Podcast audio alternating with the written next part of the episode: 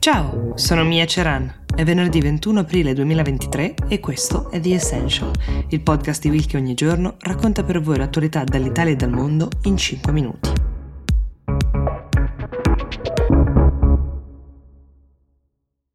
Migliaia di persone nella giornata di ieri sono rimaste con lo sguardo per aria rivolto al cielo blu del Texas. Molti altri hanno seguito questo evento da remoto, l'hanno fatto seguendolo su internet per vedere che cosa sarebbe accaduto a Starship. Starship è il più potente razzo mai costruito, 120 metri, quindi più o meno un palazzo di 40 piani, fiore all'occhiello delle ambizioni spaziali del magnate Elon Musk e della sua SpaceX, con la quale sogna di essere l'uomo che fa diventare lo spazio un posto dove possiamo andare tutti quanti.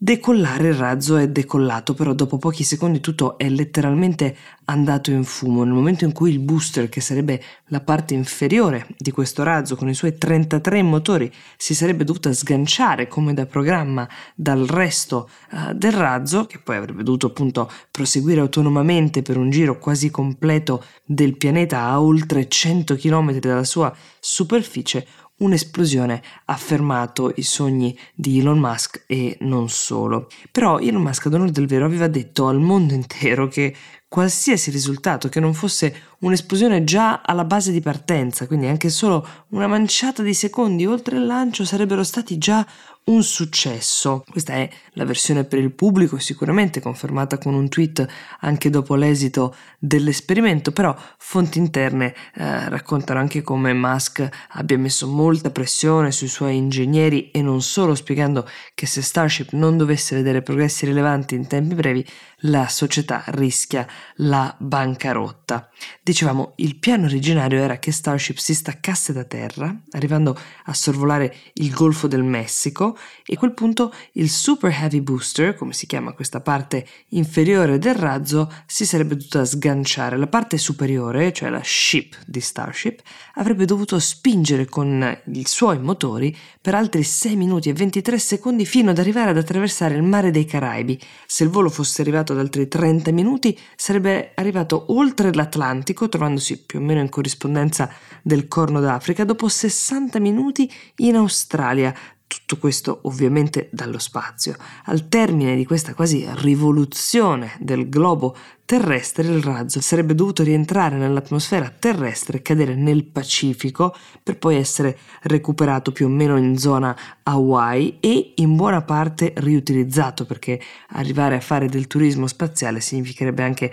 necessariamente non usare le cose uh, una volta sola. Così non è andata questa volta, però non significa che non ci saranno altri tentativi e in fondo la tecnologia vive anche di questo, degli errori dai quali si impara. Musk ha annunciato che ci sarà un altro tentativo tra pochi mesi. Ecco, l'obiettivo di quest'uomo molto ambizioso come dicevo, è quello di lanciare il turismo spaziale. Per farlo sta cercando di costruire dei razzi che per ora vengono lanciati ovviamente senza nessuno a bordo, ma che poi a tendere dovrebbero avere proprio la possibilità di uh, un equipaggio e di mh, diversi turisti dello spazio. Sarebbe davvero una nuova frontiera. Immaginate il costo di queste operazioni, quanti mesi di lavoro di migliaia di persone impiegate in questa impresa, materiali costosissimi che compongono i motori, le basi, i razzi, tutto per ora irrecuperabile al termine di questi esperimenti che per quanto possano essere considerati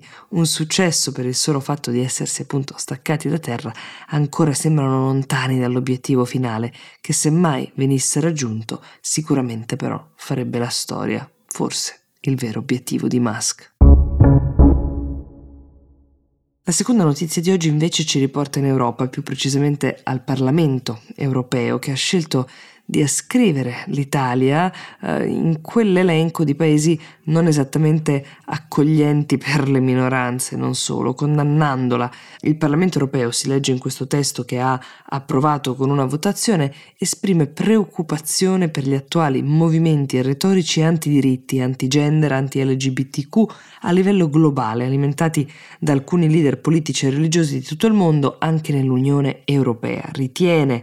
che tali movimenti ostacolino notevolmente gli sforzi volti a conseguire la depenalizzazione universale dell'omosessualità e dell'identità transgender, in quanto legittimano la retorica secondo cui le persone LGBTQ sono un'ideologia anziché degli esseri umani. Questo che vi ho letto è proprio il testo, la motivazione di questa condanna, condanna che appunto cerca in qualche modo di arginare la diffusione di questa retorica. La menzione dell'Italia è passata a maggioranza, 282 sì, 235 no, 10 astenuti, ma si tratta di una condanna, questo va detto che non ha una conseguenza immediata o diretta, non c'è una multa, una penalità, ma serve più come un monito come una qualificazione, diciamo, un invito per i vari governi a ricordare quali siano i principi fondanti che legano insieme gli Stati membri, qualora a volte fosse sfuggito.